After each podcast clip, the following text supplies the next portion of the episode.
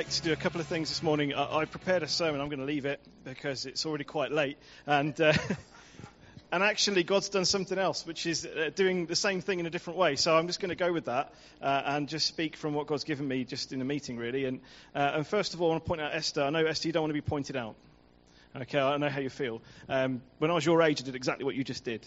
Stood up on a stage in a church in Birmingham and read a poem I'd written, and I was so embarrassed. And, and everyone, I thought everyone was going to laugh at me because it was my heart. And what actually happened was people that I really respected came up to me and said, That was amazing. And I want to say to you this morning, that was amazing. Okay, it was. It was. Could the, those of you that are sitting near Esther, could you just pray for her right now? Just those of you that are her friends, just, just put your hand on her and just pray for her to have more of a gift. I'm going to pray as well. Alison, um, do you want to go as well? Just Father, I pray that you will release that gift that you've got. You've given Esther away with words. Would you just increase that? Would you develop it, form it, refine it, and turn it into something that brings glory to your name in Jesus' name? Do it, Lord. Holy Spirit, we loose you into her life and into the lives of her family. And we pray for a mighty miracle to happen in her family that will just testify to your glory. In Jesus' name. Thank you for that, Lord. I've just come back from Wales. Uh, we've been on holiday last week with all the extended family. Those of you know Rich and Jackie, they came with us. Uh, so it's been interesting. Uh, we had, I wrote it down, we had uh, two smashed plates, uh, a dead chicken. Um, Jackie was unconscious at one point. Um, loads of injuries. It was an amazing week. She was, wasn't she? Yeah, she fainted. I caught her. So it's one of these things. It's like go into like recovery position, and it was just like, wow, God, you're doing some amazing stuff. And then uh, just after that happened, I got a text from my brother. I'm going to read it to you. Um, background to this: my niece, who is 12, um, just going into secondary school. I have to check with my wife. I can't do ages. Um, sorry. Uh, yeah. So um, last year, for about I don't know, about eight to ten weeks, something like that, she was full time in hospital with an eating disorder. She had anorexia. Um, she's only 11 at the time. Um, and in Birmingham, I think they're closing it down, but they had uh, a special unit for um, youngsters who have eating disorders, and she got admitted full time, residential, because of the, the, the condition she was in. She was starving herself because she thought she was fat. Anyway, uh, we've been praying for her for a couple of years, really, really seriously praying. And, and you kind of feel, you know, as a Christian, this shouldn't be happening in my family, but it, it does, doesn't it? It really does. And, and this is what I got on Wednesday. Hi, Steve. This is from my brother, my older brother. As you know, I don't do Facebook. So after Mar and Pa, you're next to know. Sophie gave her life to Jesus yesterday at Soul Survivor. and then in, in classic Big Brother style, it says Fabaruni. the change in her, this is the important bit though, the, the change in her is beyond description and super, supernatural. Can't tell you how chuffed, relieved, happy, and pleased I am. Such an answer to so many people's prayers. Yes! yes. I was just so encouraged to get that. I was in the, depths of Wales, we only, only get a signal every few hours, and a text comes me. Oh, there's a text. It'd probably work, you know. And it's like, oh wow, Sophie's got saved. And I checked out her Facebook page. You know, people these days do everything on Facebook, so it's like, here's, here's my life. Um, she's changed her profile picture from just being something quite sad to being um, Soul Survivor. So she's got like a meeting, and whoever was speaking at her meeting, she's got up on there where she got saved. And, um, and I sent her a little message that said Psalm 23, because I felt that was right for her at the time. And she liked it. And normally she'd ignore it. so that was, I knew something had happened there. Isn't it amazing? In Wales, though, I don't know if you know this, but in Wales there was a mighty revival about 100 years ago or so. A mighty revival happened, and God really hit the place. Um, the power of God was so intense that people used to wander into churches crying off the street because of the, the, the draw of the Holy Spirit and the conviction of sin. And people would get saved just by walking past the church. It was that intense. Well, do you know what? All those churches are shut. And we found a little Methodist chapel down in Coombe It's a tiny little place. There wouldn't have been many people living in the valley. It's very remote where we were staying. And there were perhaps 10 parishioners in that area at the time. And they would have attended this little chapel and it's derelict. And actually, we, woke, we walked past it and walked back, and it stayed in my mind. And, and we saw building after building in Wales that has been closed down or used for something else because no one worships there anymore. I'm not saying that there's no Christians in Wales, because there are. But it's so sad. It's like a relic. And then Sophie got saved. And then God started talking to me about salvation and about what he wants to do. And Bob, where's Bob? You said about the candles this morning. I think there's even more than that. Because I think what God's doing here, He's going to replicate all over this nation. And I think it's more than candles, I think it's flames. You know, we're fires. And God's going to send out fires from these places. This is one of the places God is using. God is building up a revival here. And it is happening already. Uh, and we're starting to see things happen. It's exciting. Um, he gave me a picture at the start of the meeting of a surfer. I guess I've been on holiday. So um, he spoke to me in a way I'd understand. And they're out in the water and they're waiting for the waves. And all you can see when people are waiting for the waves is they, they sit or they, they, they sort of tread water, hang onto their boards, and just their heads are showing out in the water. And then the waves start to build. And you see them looking around and going, oh, it's coming, it's coming.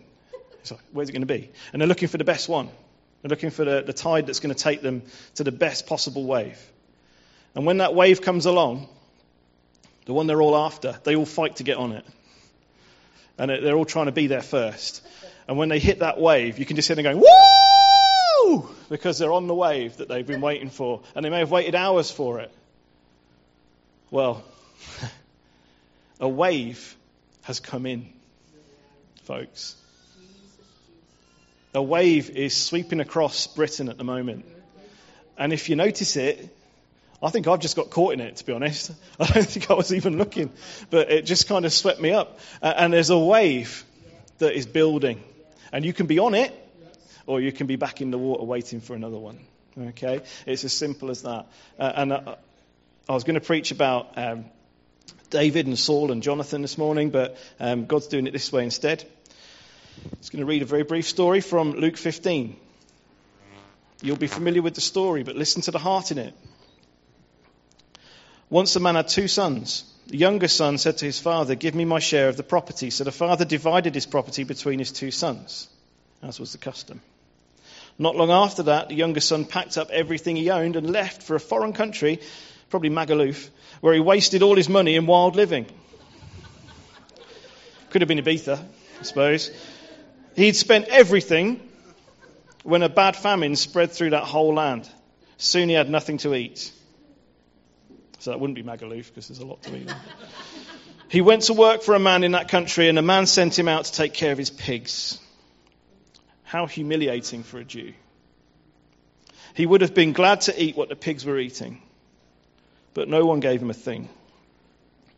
Finally, came to his senses and said, My father's workers have plenty to eat, and here I am starving to death. I'll go to my father and say to him, Father, I've sinned against God in heaven and against you. I'm no longer good enough to be called your son. Treat me like one of your workers. The younger son got up and started back to his father. But he, when he was still a long way off, his father saw him and felt sorry for him. He ran to his son and hugged and kissed him. And then you see the son say his pre rehearsed speech Father, I have sinned against God in heaven and against you. I'm no longer good enough to be called your son. But his father said to the servants, Hurry, bring the best clothes, put them on him. Give him a ring for his finger, sandals for his feet. Get the best calf and prepare it so we can eat and celebrate. This son of mine was dead, but has now come back to life. He was lost and has now been found. And they began to celebrate. This is a modern story. Because this is happening in this audience today. There, is, there are people in this situation where you've gone off and you've, you've taken the money and you've spent it, you've burnt it. And now you're in a situation. And you may have pre rehearsed your speech of what you're going to do to try and get mercy, to try and beg for mercy from somebody. This morning we were hearing about the giver of mercy. Jesus, as Clifford said to me during the meeting, is sitting on the mercy seat. It used to be the Ark of the Covenant. Go near it, you die. Old Testament. But then the New Testament happened. And Jesus came to give you freedom from that. And you can have grace and mercy on your life if you choose Jesus. If you walk away from him, he's not going to chase you. He doesn't need to. He's bigger than that. But he'll wait. And when he sees you coming, he'll meet you halfway. okay, that's the message that I get from that. Lucy, can you come and say what you were going to say? Because I think it fits. I know you don't want to, but I think it fits, and then I'm going to just finish it off. Okay, we've been on, as Steve said, we've been on holiday, and our little son Toby has a little box, um, and it's called his treasure box. And um, everywhere he goes, um, he picks up treasure. And the treasure might be a bottle top or a pen lid or a ring pull. We actually had two cigarette butt ends at one point. but uh, stones. I mean, I was trying to find him shiny stones on the beach. He was like, nah, don't want that one. And then he found a different one. And it was sort of like a bit dull and put that in his treasure box. He brings treasure home from nursery. We get treasure from everywhere. we had 20 little split pins in there for a while. That was treasure from nursery. And um, but I think the heart of what I wanted to say is that we've sort of said, oh, you know, throw it away. It's not, you know, why do we need an old bottle top? Why do we need this? But actually, this holiday we've just embraced it, and it's like, you know, his treasure matters to him, and it really does. And as parents, if we just say, well, that's rubbish, just chuck it in the bin, you know, we're not having it. And actually, I just felt God today was saying that, you know, you're my treasure, and I've got a box, and I put you in my box, and you might think you're an old bottle top or a cigarette butt end or whatever. I did get rid of those for hygiene reasons. But, but, you know, you're his treasure and he wants to put you, you know, in his little box. And, uh, you know, God loves you and he wants you to go in there.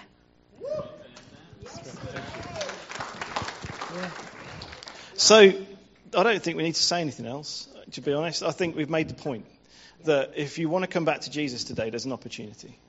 There's a wave that's going. It's not just for those that have gone away, like Prodigal Son did. Uh, or it's not just for those who've, who've maybe never been Christians and, and would like to accept Jesus this morning. That's the, that's the opportunity that's here. But it's for all of us. Because God is doing a move in this land.